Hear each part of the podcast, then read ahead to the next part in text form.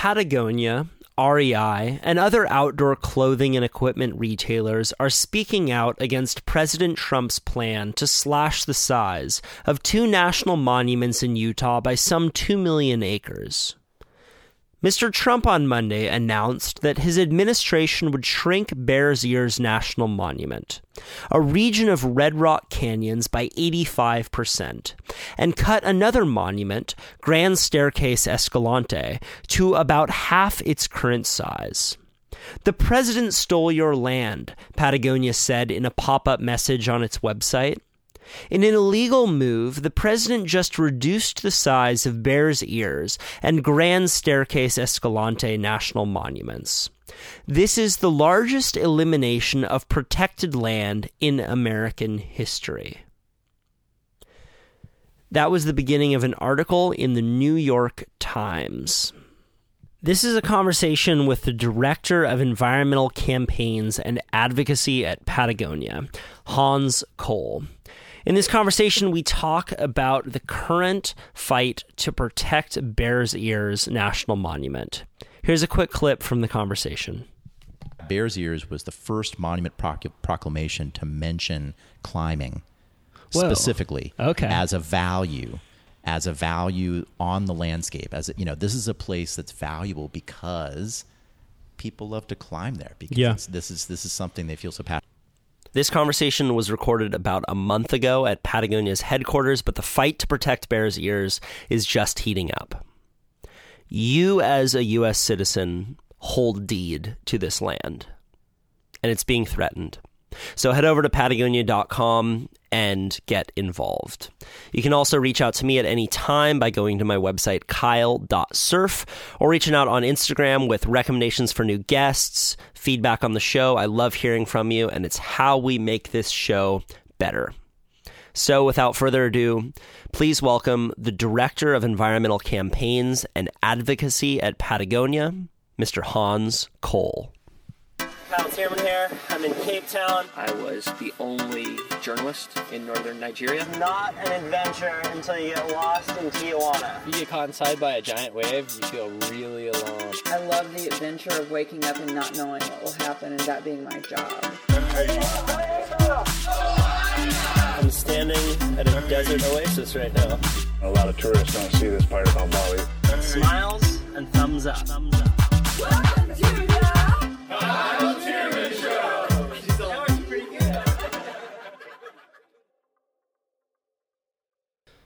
How long have you been at Patagonia? Long time, right? yeah i've been here going on 10 years so longer than anywhere else in my life that's for sure um, but it's been you know it's been a pretty wild ride it's been never a dull moment here since since i got to the company so it's been a great time Yeah. Well, there's so much innovation happening with uh, in regards to kind of writing a new rule book around philanthropy. hmm Was d- are there other companies or were there other companies that when you came in, you modeled the environmental team after? You know, I I don't think so. I think we really went our own way, and I think we you know really were creating a new model here. Um, the cool thing about it is it's a new model for the rest of the world, but it's like core sort of DNA level stuff for Patagonia. I mean, this stuff goes so deep for the people who you know founded this company and the people who worked here have worked here over the years. Um, you know all the values that that sort of run throughout our grants program and our campaigns and everything we do are these long-standing sort of bedrock things for us. Right. What are those values? Well, it's you know it's things like uh, supporting the grassroots. So you know supporting small groups with small amounts of money, campaigns that are at that grassroots level where you're supporting you know the Friends of the Ventura River, where it's a couple of folks, maybe one or two people. They're probably volunteers. They're not involved in a huge national level organization that has a lot of bureaucracy and a lot of overhead and a lot of expense, but they're getting more done for this local place than a lot of those big green groups and big organizations do. Do you find that that is a common theme that more gets done uh, with smaller groups because they're more nimble and maybe have a better sense of what the solutions are, what what solutions are needed on the ground, rather than having this kind of ten thousand foot organization swoop in and maybe not have an, uh, the right idea of the culture or what's needed. Yeah, absolutely. I think um, you know these having local people um, fired up and ready to fight for their local place is hands down the most powerful tool you can wield if you want to make change, especially on environmental issues. But I think across the board on almost anything, um, because though you know if you have that, if you have that energy, um, there's nothing about the politics at the national level or or you know there's nothing about sort of these these sort of winds that blow back and forth that can undermine that. Right. um, you know you can have if you have people on that local level um, who believe in it and who are ready to fight long battles to protect a place um, you know that's that's gold. I mean that's absolutely what every campaign must have at a bedrock level. If you don't have that you're kind of just making stuff up you're you know you're it's all it's all sort of surface it's all just you know marketing or language it's it's it's not the depth that you need Right. Well, you can have you can hate Trump, right? But if you if you tweet at Trump, if you're just average Joe, like yeah, that might have an effect, but it's probably going to have a much larger effect on your local mayor if you have a, a campaign directed to get them to save a river or um, engage in a local issue. You're going to have like I think that people put too much emphasis on national politics and not enough emphasis on local politics Yeah. across the board. Absolutely agree. Absolutely agree. And I think that's the lesson that we're learning again. And we learn this, you know, I think every every few years or every few cycles. Um, with our elections is yeah you've got to you got to have the ground game. You got to have the local folks um, tied in. And if you do then again no matter what party or political you know uh, group is in power you can still have that influence because everyone does care whether you're a mayor or actually whether you're a member of congress as well.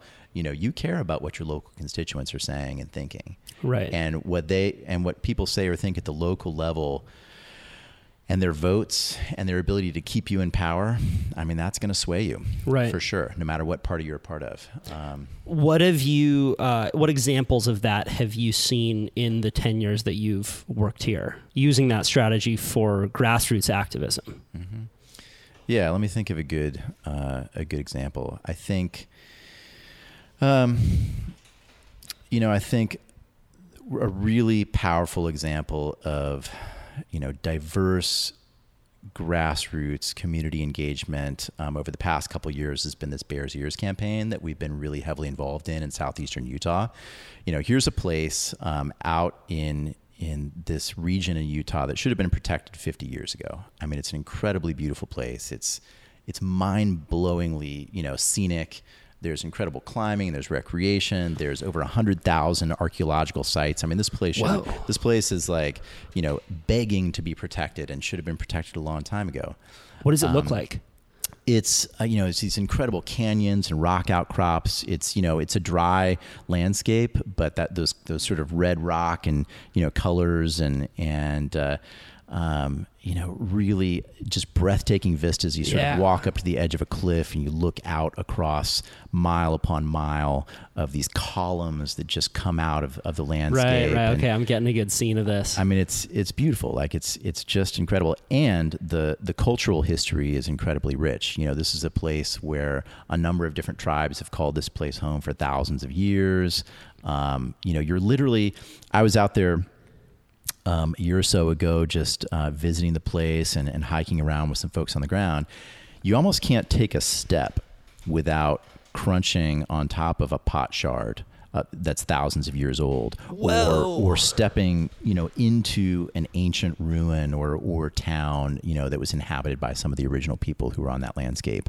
I mean, it's so dense with that kind of history and culture that you're just surrounded by it. It's it's it's under you. It's next to you. It's all over the place. And it's so yeah. important to have a reverence and respect and just acknowledgement of all of the people who have been here before us because in big sur i go there a lot and there are uh, there were native american tribes that went through there so every once in a while you'll see a rock that uh, has been ground down and it's almost like a little burn mark in it and Mm. it's where they would grind down the acorns and you think wow a few hundred Yeah, years ago there were people here It gives you chills. It It, gives really you does. chills. I mean, It's it's, so crazy. cool. And the people, you know, for Patagonia, you know, we uh, people who go to Indian Creek, which is this really world-renowned climbing area, crack climbing, you know, happens there, and it's again just incredibly beautiful. You know, we've featured featured in in photos and catalogs and films many times over the years.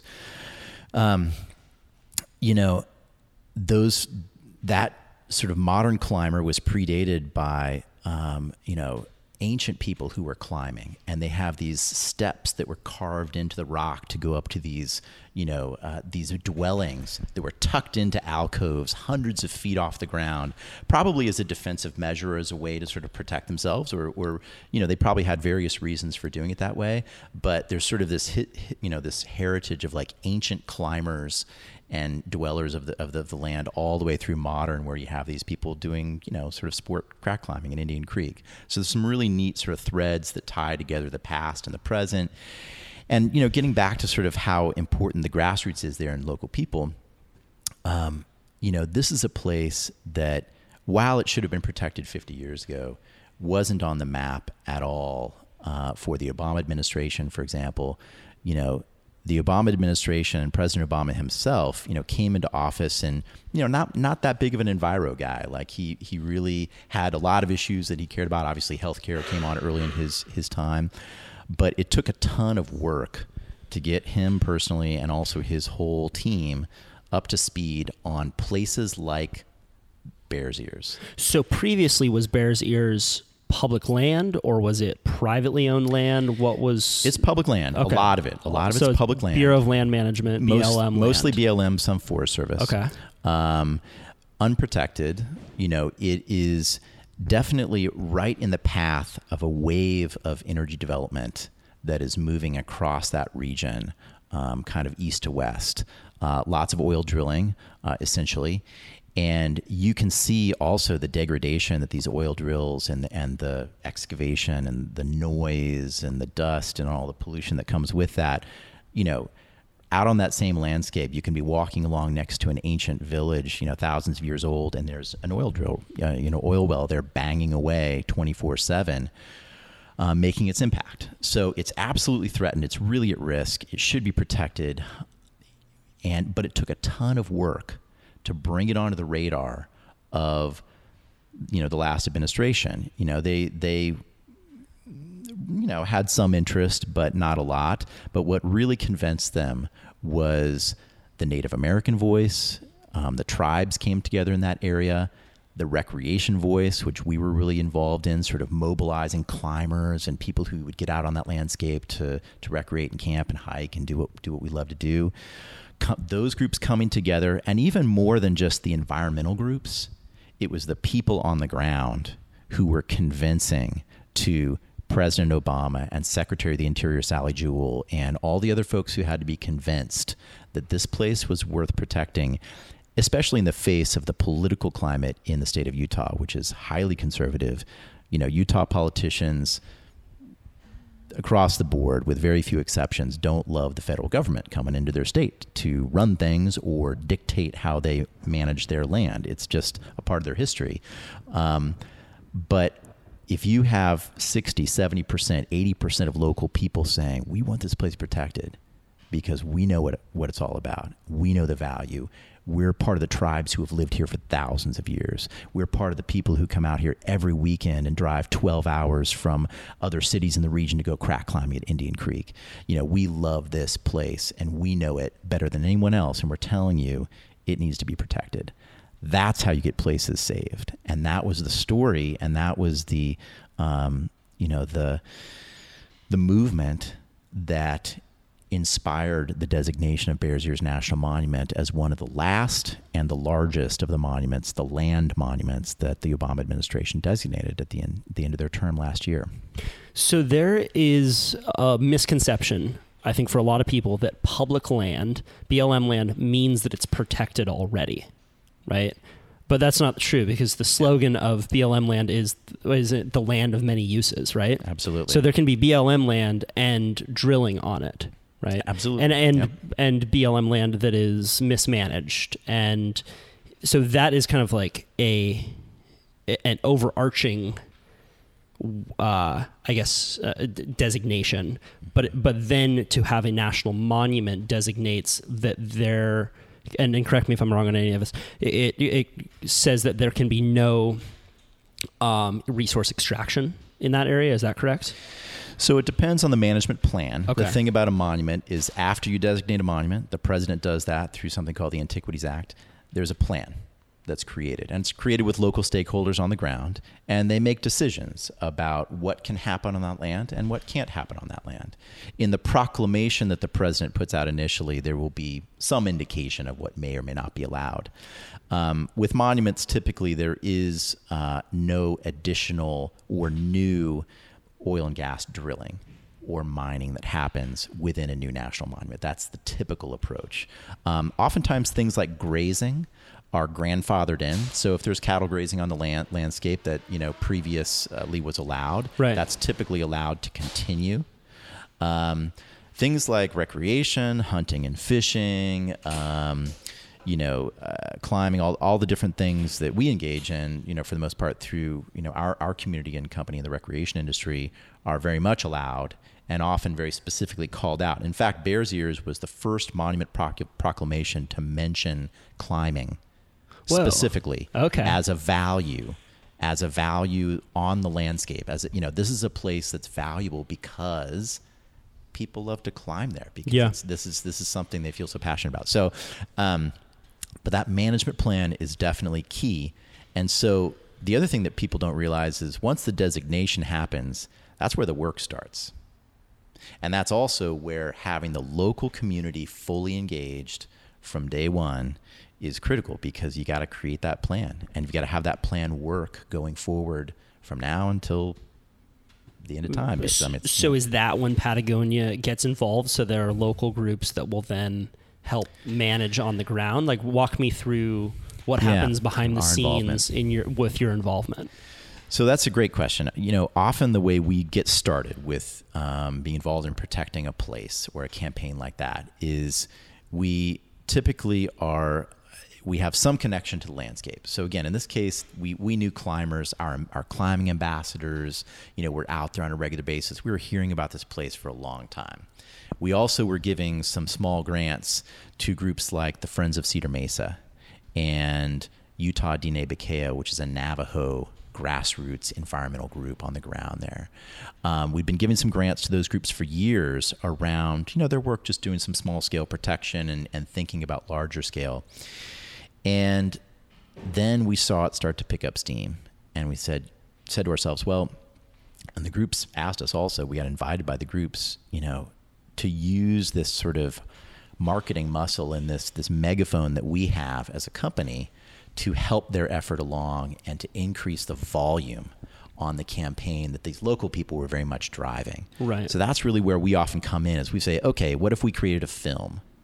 Or what if we create a series of images and stories that are shared with our audience to raise this sort of, you know, this Yep. kind of off the radar issue to national prominence? Yeah, get people to care about it. Get people to care about it. And frankly, you know, if you want to designate a national monument or if you want to get a national park created or if you want to create some wilderness areas that are protected, you do have to raise the volume because you do need people in Congress. You need possibly the president, the administration to pay attention. So that's where Patagonia has a lot of strength. We can come in with our ability to, to make films and to, to have our audience of a couple million people nationwide start to say, whoa, I didn't even know what is what's Bears Ears like. I don't even know what that Right, is. right. You know, like what is that place? And then we start to blow people's minds with film and images and story and highlighting what local people are doing. And then, you know, and so we do it with a combination. It's it's some funding because what grassroots groups often need is some financial support. They need the money to be able to do what they're doing on the ground. Marketing support. And then if we get the place designated, we like to stay involved. You know, we want to see our people going back there to visit. We want to encourage people to get out there in the landscape and actually be a part of this new monument. We want, you know, right now there's um, this group, Friends of Cedar Mesa, uh, which is based in Bluff, which is right on the outskirts of the monument um, sort of boundaries. The guy who runs it, Josh Ewing, is this climber, really cool guy. He had a political career in Salt Lake City, you know, really kind of a high-powered guy who spent all of his weekends driving all the way down to Indian Creek and other places out in Bears Ears to climb. Right. And eventually moved down there and became the leader of this group, the Friends of Cedar Mesa. You know, here's a guy who has tons of, I mean, he's super smart guy. You know, he's he, a lot of experience in the political sort of realm, and he's chosen to put all that experience and and intelligence to work to protect the place. So we, you know, Josh is um, living there, and we've been supporting him for years. But now he wants to do things like create the first visitor center for Bears Ears right there in Bluff that can be sort of a gateway for people coming to visit the area so they can visit with respect and enjoy the place and really understand what it's all about. Sure. So we want to, you know, supporting things like that ongoing. So, w- in regards to the Bears Ears example, were you targeting the Secretary of Interior because that was the woman who could make the decision to designate it? Was that the main person? Were there congressmen in the area that you were also designating? Because it, you're obviously not going to go after a congressman in Hawaii if you're trying to protect something in Utah. And this was kind of my point about activism that's unfocused. You know, mm-hmm. trying to just throw shit at the wall and hope that someone pays attention rather than being super laser focused on when the election is happening, who you should actually get to care about this, and what really needs to happen. Yeah, no, it's a great point. And you know the um, the effort over the years, and this was many years. So this is four, five, six year long campaign to start with. Um, there were a couple of tracks. You know, one possibility was that this this area could get protected through legislation. So that's an act of Congress. So to do that, you have to convince members of Congress to put a bill forth that would protect the area. Now, the congressional delegation in Utah is tough in terms of these things. You know, they typically do not want to see additional federally protected land in their state. They did happen to be working on a bill. Uh, it was called the PLI or the Public Lands Initiative, that was their take on what to do with this landscape. And we definitely said, "Hey, great, do that. Sh- show it to us. If we're supportive, we'll, we'll get behind it." Um, they took, they delayed, they delayed, they took forever. It didn't come out. I mean, and it was stall tactics. Like it was like t- to to really put the truth on it. You know, they were delaying on purpose. They didn't really want to see the place protected. Eventually, after a lot of pressure uh, from the public, they did put something out, and it was terrible. It had a ton of allowances for resource extraction. Um, it had new roads that would be allowed. It had everything from oil and gas to logging to you know things that, frankly, this landscape. I mean, if you go out there, you'll see that uh, it's sensitive. It cannot handle this kind of heavy use and also protect all the value that it has um, culturally and environmentally. So that legislative approach did not work, um, even though a lot of the groups involved uh, would would have loved to have seen a good bill, you know, go through Congress. So the monument approach was the other way um, to get this done, and national monuments get designated by the president, and the president has the power under the Antiquities Act um, to do so. Um, to protect places like this, to protect objects, to protect landscapes. And so the target with the monuments campaign was President Obama specifically. Now, he definitely has lots of people working for him, like Secretary uh, of the Interior Sally Jewell, um, you know, the people running the BLM, like Neil Kornze, uh, you know, various folks underneath the president. And so the campaign to to encourage the president to do this, to designate this place as a national monument, involved, you know, literally hundreds, maybe even thousands of meetings with all of his staff, with all of his team. You know, it also involved inviting people out on the landscape. You got to get people out there. The the best place to protect, you know, best way to protect a place is to be out there Yep. in it.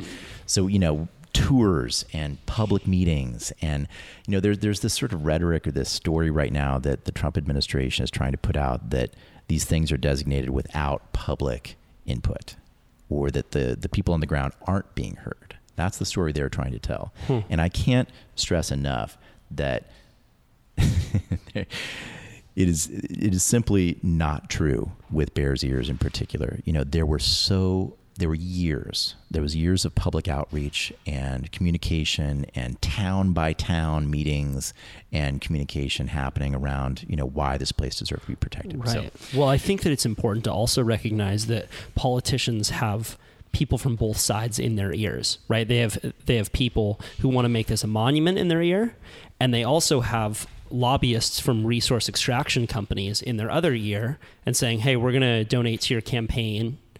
Hey, this would be a really great way to get the United States off of foreign oil. Mm-hmm. And they have many times much deeper pockets than people on the environmental side, right? So, what is the role of environmental lobbyists hmm.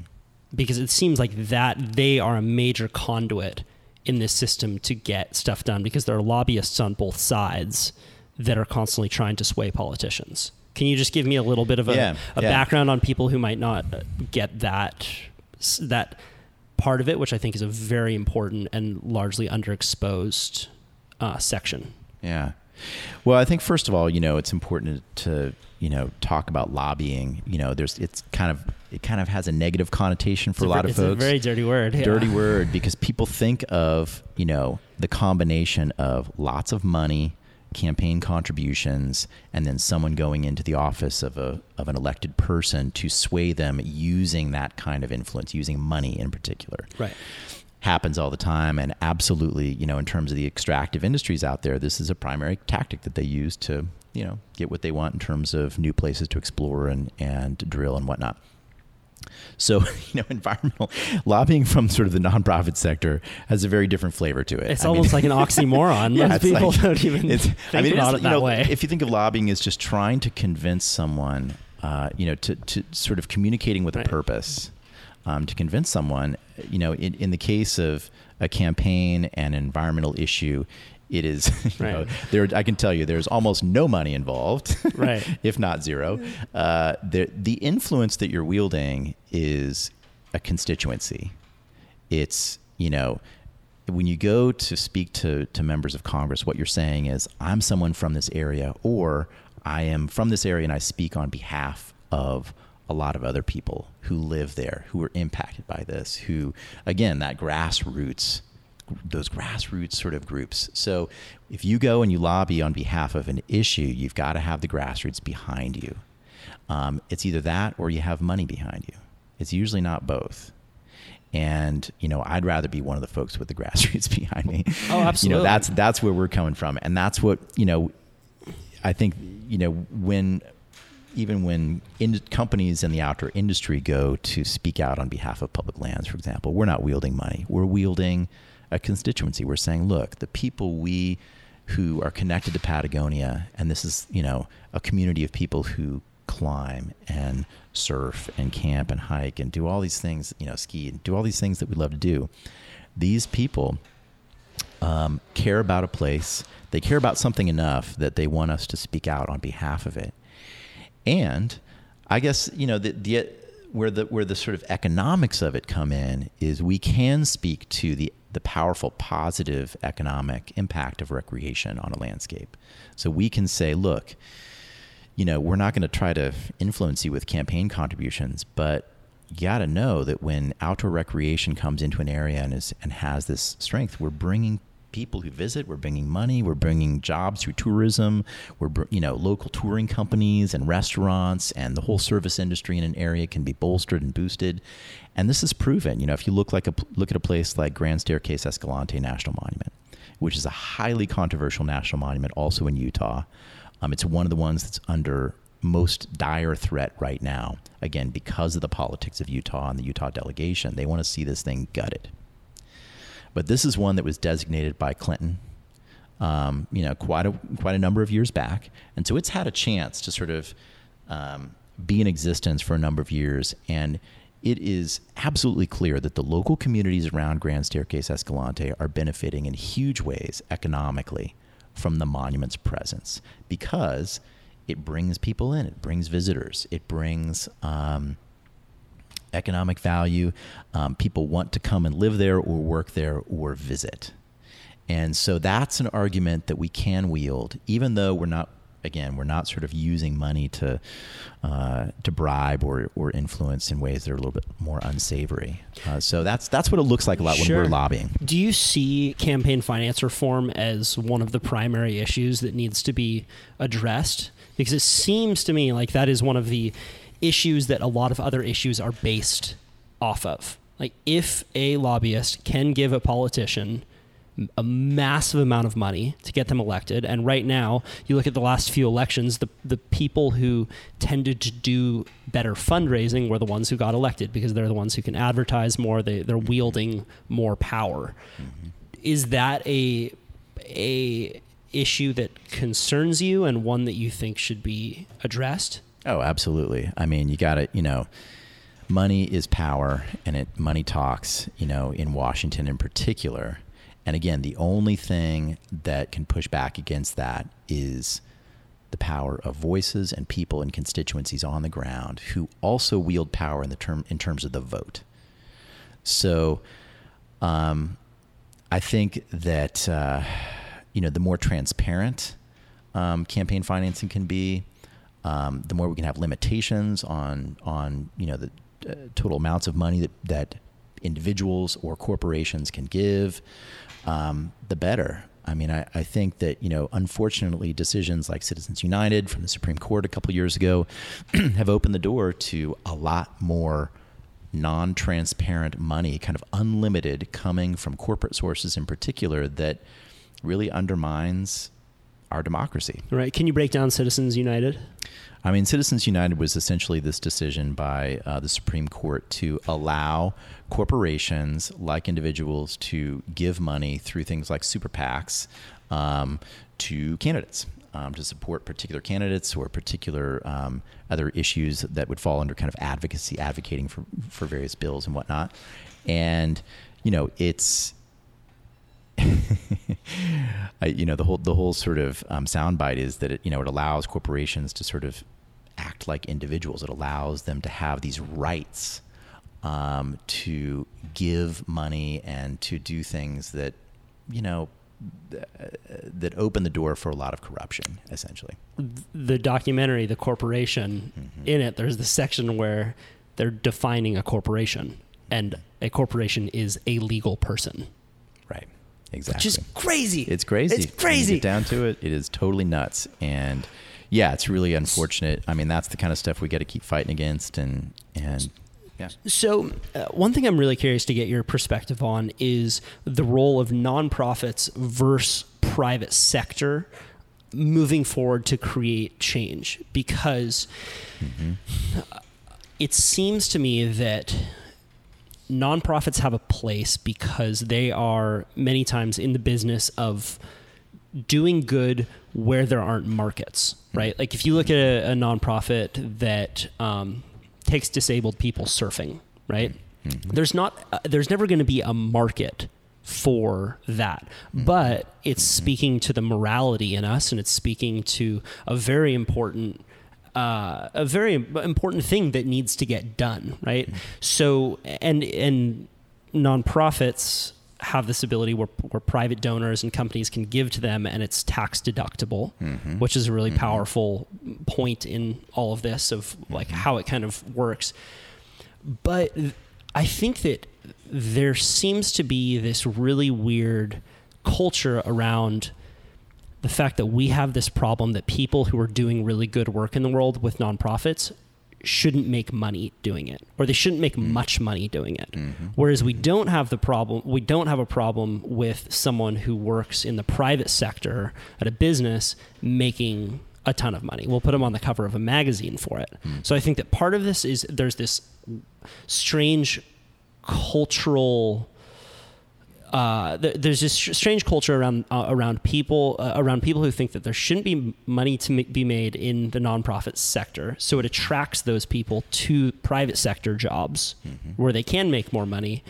Um, and I guess I, this is kind of like a long-winded, verbose question, but I'm getting I'm getting at something here, which is that do you think that what do you think is the future of nonprofits versus private sector being called upon to create change because pr- the private sector is growing so quickly and there are all these com- there are companies like Patagonia uh, and and others that have this kind of moral compass who could be doing this work. So I know that was a Yeah, that was yeah. a, I was getting it a lot there, but I'm really interested to hear you speak to all of that. Yeah, well, I think I think nonprofits have a really special place in the system because they do have this unique, um, mission-driven, non-profit motivated goal behind what they're doing, and it's really powerful. You know, it's really I think it speaks to sort of the better part of our nature to say, look, we're we're not driving, we're not trying to get money here. We're trying to do something to to do good, to do, have a positive impact, whether it's on a social issue or an environmental issue or whatever it might be. And I think that's a really powerful model um, that remains powerful.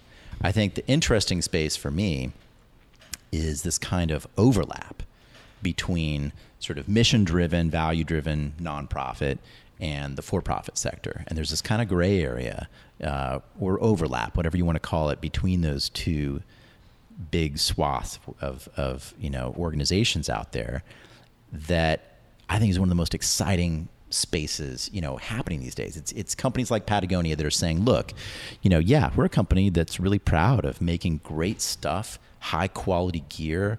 We're proud of the fact that we make money and that we're that we are profitable and that we we do a good business, but we have as a core part of our mission this higher calling to use the company to do good and protect the planet in lots of different ways, whether it's through through our business itself or or through um, you know even sort of campaigns that go outside of the company and protect places that we love, what have you. So it's kind of in between, and you know I think there's there's some nonprofits that are moving a little bit more in that way, and there's some for profits that are moving more towards that center space. Um, I think it's just a really exciting place. I think, you know, movements like the B Corp movement, where you can, you have a, a legal structure, you know, through the law, the B Corp uh, laws, benefit corporation laws that have been set up, where a company can not only, through its structure, um, be accountable to its shareholders for a high profit, it can also have written into its charter and its its founding documents um, the requirement to follow its values and a mission that goes beyond profit. That's super important. That's what B Corp. Yeah, there's that, this, this, it's it's revolutionary because again, your typical corporation has to make a profit. They're, they are, by the way they're structured, you know, they are responsible to their shareholders to make a profit as their primary number number one priority. Right. They must because they're structured that way. Um, B Corps are saying no. Like, look, we're human, you know, companies are made up of human beings who have other interests than just making profit. And what if we could codify and make legal uh, for a company to say, no, we, we want to do more than just make profit. We want to do good. We want to do something that, um, you know, helps the planet or helps people or what have you. which is necessary to have it be written into the legal structure because if Rex Tillerson, the CEO of ExxonMobil, has this psycho spiritual awakening tomorrow and comes to the office and says, Guys, we got to stop all of this, they'll nod their heads and say, He'll be fired the next day. Yes, and you will Yeah. get a letter in the mail the next day, Rex Tillerson. It doesn't so it, so it supersedes individual values, which is what's so dangerous. It seems about public companies without any statutes written into it around morality. Yeah. Yeah. You know, and that's not to say that there's, you know, there's a lot of public companies out there that, again, companies are made up of people. And there's a lot of good people working in public companies doing incredible work and working as hard as they can within that structure to do what they can to advance good work, to do good good sort of philanthropy and giving to even have campaigns and step forward on things like climate change or you know issues that are absolutely pressing. But at the end of the day if you're part of a publicly traded corporation you run into this wall or this barrier at some point. You're going to run into it where profit um, the choice between making a profit and doing the right thing will be um, smack in front of you. Right. And I think that's something that the B Corp model is trying to provide a solution to or an alternative path. Um, and, you know, it's not to say that at Patagonia we don't also face decisions where there's a decision around, well, okay, if we want to design a certain product, if we want to have it be waterproof or durable or X, Y, or Z, that we're going to have to make some decisions around the types of chemicals we use and the types of processing that happens, some of which may not be as environmentally friendly as we want it to be. Um, you know, our the second part of our mission is do no unnecessary harm. It's not do no harm because we know that we still have an impact. You know, we're not lily white here. You know, that's not what we're saying. What we're saying is let's try our hardest and let's think about other other paths forward like the B Corp model where we can we can stick to our mission, do the best we can, and drive forward on these other values oriented um, propositions, not just profit. What do you have moving forward, man? Like, what's your your day to day and your role in all of this? Yeah, you know, never been busier. I mean, the one thing about the current administration and, you know, the situation we're facing here in the US is the issues we care about, everything from public lands to um, wild rivers to, you know, climate change. All these issues are frankly under greater threat than I've ever seen in my lifetime, certainly in my career. And so it's more a matter day to day of making choices around what to fight on and what to put most of our resources towards because there is so much there's so much um, under threat. Yeah, you got to pick your battles. We got to pick the battles. I mean, there's the Arctic, the, the Arctic refuge that is being threatened with oil drilling right now. You know, with the budget bill that's going through Congress, they want to tack that in and, and use that as a source of revenue going forward. There's Pebble Mine is rearing its head again in Alaska. You know, this is a, the largest new copper and gold mine, which would be based at the headwaters of, of the two most productive salmon producing streams in the world. They want to put a an enormous open pit mine, which would pollute these rivers forever. Um, at the at the headwaters of the rivers, you know that's that's rearing its head again.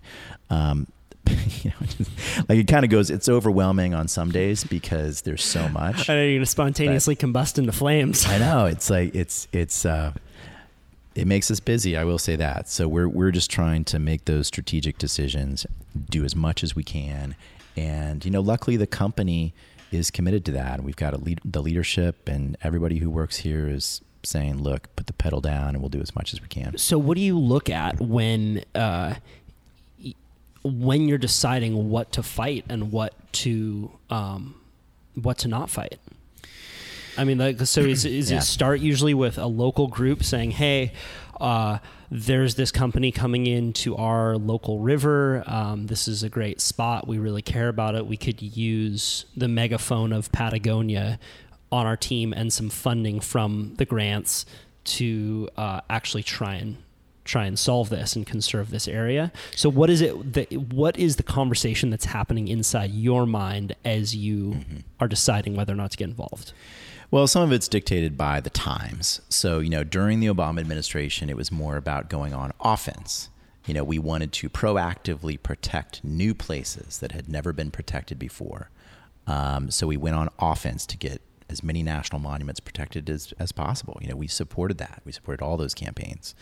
Um, during a time like this, it's hard. It, a lot of it is about defense. It's about saying, okay, there's certain threats that are that are rearing their heads which ones have we fought on before?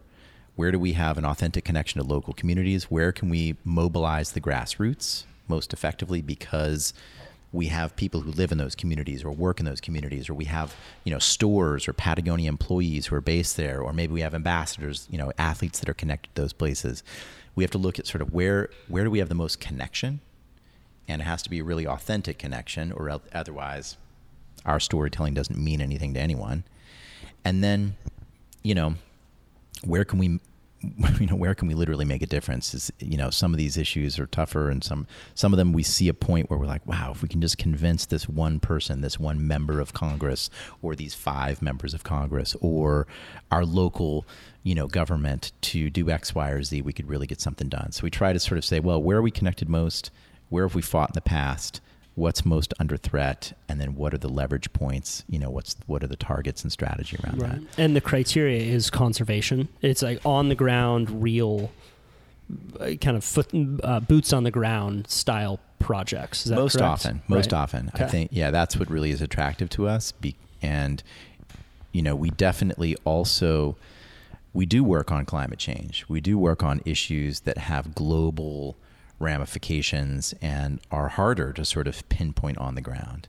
Uh, but I would say our bread and butter even is data, you know, land and water protection and, and you know, the protecting places that uh, uh, that mean a lot to us. Right.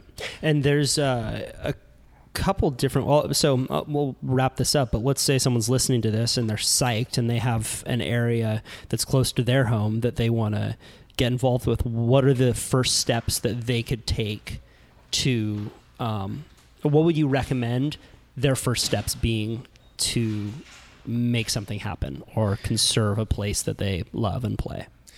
Yeah, I'd say the first thing you should do is look and see if there's any local nonprofit organizations that are working on it already. So who's out there? Like what's what, you know, is there a group that's the friends of the whatever yeah. that's already working on it? If there is, great. Go to one of their meetings, check out one of their events. Go see if you can volunteer with them, see if you can donate, see if you can do something to contribute to that group that's fighting already on behalf of that place. If there isn't a group, then maybe you should start to get together a couple friends who care about it and and just uh, see you know, try to define what the challenge is and what solution you may be able to come up with, even with a small group of people. You know, is it stopping something bad like a, a new power plant on your beach, which is happening in the next town, you know, down from here in Oxnard? Is it um, trying to take an old bad thing out like the dam up here on the Ventura River? What is it? And who are the decision makers who could help change what's happening there? And then how can you get to them? Can you just start? Can you write a letter to the editor? Can you uh, go to a town hall meeting or a city council meeting and speak out? You know, what are the simple things that you can you can do to get started with it, um, and then go from there. I think, you know, it's hard if there isn't a local organization already in place because then it's kind of on you to figure it out. Nonprofits are hard to start. I was thinking about starting one when I was younger, and then I saw I was like I think I'll be fiscally sponsored by someone instead. So th- yep. that's a way for so like for people to, who don't know what that is. When I would do a lot of my micro documentaries, I would get donations that the donors would want to be tax deductible, and the way that they would do that is they would give the donation to Save the Waves, which was my fiscal sponsor, and then Save the Waves would move that money laterally to me um, they would basically serve as the conduit because it's not usually worth setting up a nonprofit unless you have a few different employees and love paperwork. it's true, and I mean, luckily the nonprofit sort of sector is well developed out there. So often right. there are there are often groups, or there might even be a regional group that you can get interested mm-hmm. in your cause. Um, or again, you can just start with a letter to a decision maker or a letter to your local paper to say, "Hey, I'm noticing this happening. Does anyone else care? What's, you know, what can we do about this?" Even sort of posing an open-ended question like that to your own community could bring other people out of the woodwork or other groups that are already thinking about it that you just don't even know about. So, I think, you know, the thing about one thing that it's a really core another core value here at Patagonia is the sort of concept of civic engagement that you know, we're really trained from day one to be good consumers. And it's it's done through all the advertising we're exposed to. And from day one we're like okay let's talk about the prices of things. Let's talk about shopping and let's get all the advertising input from radio and TV and everywhere. You know we are immersed in that 24/7 we are not immersed in a similar set of information around how to be a good citizen and so there's some really cool um, resources out there. There's one that someone named Annie Leonard, um, she's the head of Greenpeace US now. Story um, of Stuff. And the Story of Stuff was a really cool project she did. And she did she made a really neat video. She made a series of videos. Some of them were about waste reduction and what we should do about the problem with garbage. But she made this really cool one about being a citizen. And uh, it's called The Story, story of, of change. change. Yeah. Yeah, The Story of Change. And it sort of speaks to this, you know, the importance of sort of flexing your citizen muscle and how if you aren't in practice at being a citizen and what being a citizen means is voting. It means knowing you know what your local candidates are interested in and what they're all about. It means going to it means paying attention to what's happening in your local papers and the local issues on on the ballot. And it means you know if something comes up it means speaking out. It means finding a way to uh, put your voice out there on an issue and finding others to work with on it. Maybe it's other others in the nonprofit sector or just friends of yours. So what is what does it mean to be a citizen? And you know, I think that's a skill set and a space where there's a lot of work to do in this country. And it's something that Patagonia has worked on quite a bit too through our tools for grassroots activist book and conference. You know, we're trying to help people. We're trying to not only have campaigns to help people get engaged, but also give them the basic skills to be a citizen and be an activist and, and be someone who, you know, is ready to take on the next big challenge out there. Thanks so much for taking the time, Hans. All right. Thanks, really Kyle. enjoyed this conversation. Likewise. Appreciate it. That's our show, ladies and gentlemen. I'm going to play you out with a song by one of my favorite bands, Amadou and Mariam. And this is a song called Magosa. I will link to their band page underneath the show notes. If you like this podcast, if you love this podcast, please donate. It is supported by listeners like you. So head over to the website, kyle.surf, and make a donation. If you're low on cash, I totally get it. There are a ton of other ways to support this podcast that don't cost you anything. By giving it a rating on iTunes or whatever podcast medium you listen from, it helps other people find this show. Also, just sharing it with a friend. If you think someone would enjoy this conversation, text it to them. All right, I got a ton of good podcasts coming out in the days ahead, so stay tuned. And until then, get outside give someone a high five and take a deep breath because it's a beautiful world out there. Don't forget that.